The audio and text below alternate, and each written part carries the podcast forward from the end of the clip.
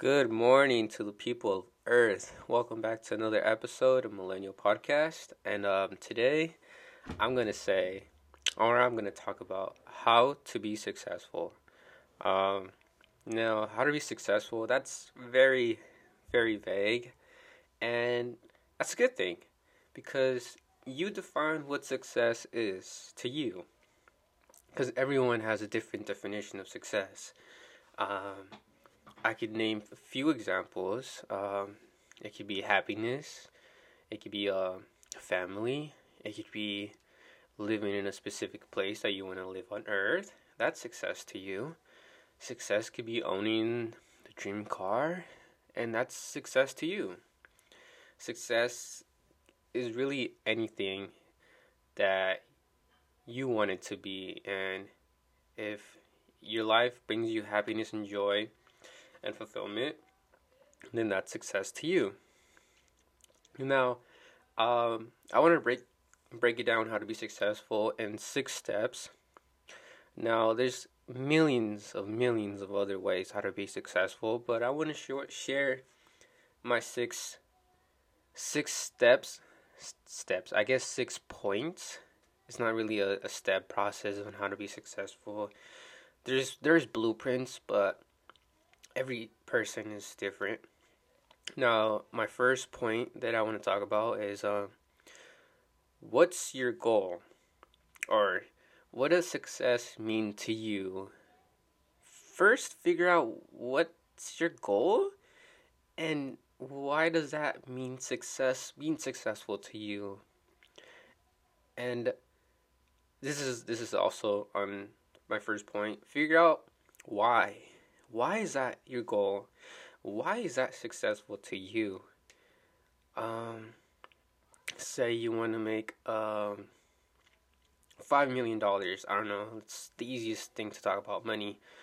Say you want to make $5 million a year. Why is that your goal? And why does that mean success to you? Like, really think about it. Like, why are you doing that? And why is that your goal? So that's really important, because there's like a good analogy. If you're sailing a ship and you're going to, say, a destination, say you're going like around the world on a ship, and say you're 2 degrees off to like the left, you're going to end up in a completely different place that you wanted to be at. So figure out your why and figure out your goal. And why does that mean success to you? So that's the first point. And I think that's a really good first point. Now the second point is figure out your bad habits. You probably already know your bad habits, and you still do them anyway, but they just feel so satisfying to you, because it brings you comfort. And you just like doing them, but you know they're bad habits. I know my bad habits, and I've been trying to break them, but I still end up doing some of them. But yeah, figure out your bad habits. I wanted this to be a point, because if you look at your bad habits, mostly your bad habits take away a lot of time and energy away from you. Oh my God, excuse me. I just had breakfast. And your bad habits usually take away a lot of energy and time away from you, and that you could be using that energy and that focus towards your goal and towards what your success is to you. Now, that's my second point. Figure out your bad habits, write them down, make a list. Now my third point is replace your bad habits with good habits that are geared towards your goal. So try to find your own good habits. This is unique to everyone else. Try to find good habits. Your goal could be how to lose weight, or like get better in shape. Well, say your bad habit is I don't know, it's example of a bad habit, being couch potato, watching Netflix. Whenever you lay down on that couch and you see yourself going towards Netflix, you realize what you're doing and just turn off the TV, get up, get your running shoes, and go for a run. And then take a shower, and then see if you want to watch Netflix or see if you want to read a book now. So, replace them with good habits that are geared towards your goal. There's a ton of good habits out there, but make your good habits something that's actually pushing you towards your success.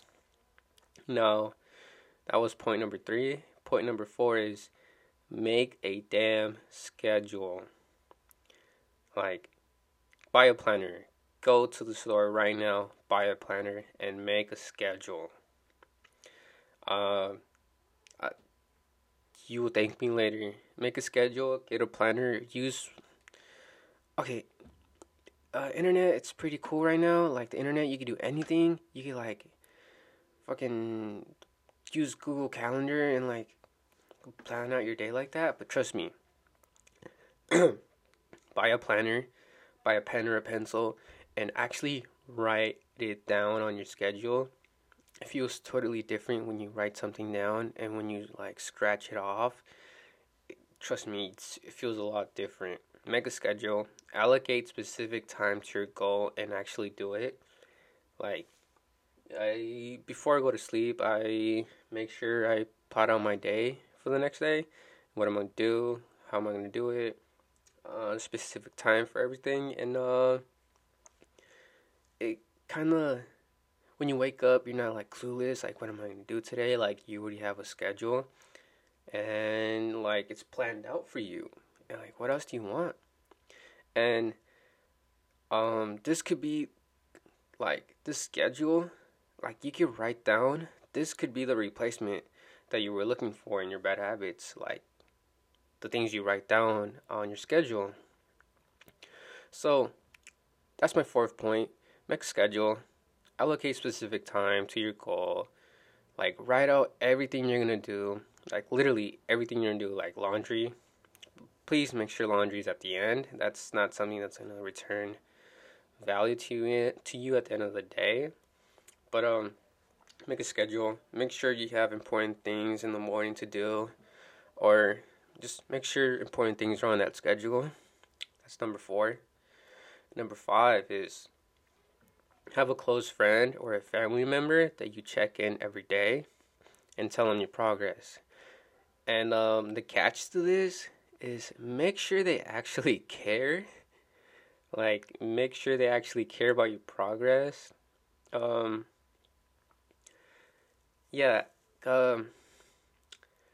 to have someone that makes you accountable. Like, say you're supposed to read, 20 pages a day, and say you didn't read, and say, like, you read 20 pages a day. At the end of the day, you tell them, hey, I read 20 pages a day, and they're like, oh, like, cool, like, like, you let them know, like, your progress, and they should do the same, like, vice versa. But, say one day you don't read 20 pages, you gotta let them know, like, hey, I didn't read my 20 pages. And make sure that close friend or spouse or family member, like, make sure they give you shit for it. Like, make sure to be like, yo, like, what the fuck? Like, what are you doing? Like, you're lacking off. Like, don't stop stopping, Like, yeah, like, have someone accountable. Have someone you check in every day or at least twice a week. And make sure it's vice versa. Make sure, like, you both have something you gotta check in for. It makes it a lot more fun when both of you got something to check in for. So that's step number 5. I would strongly recommend that. Step number 6 is my last... Not step. Point number 6 is my last point.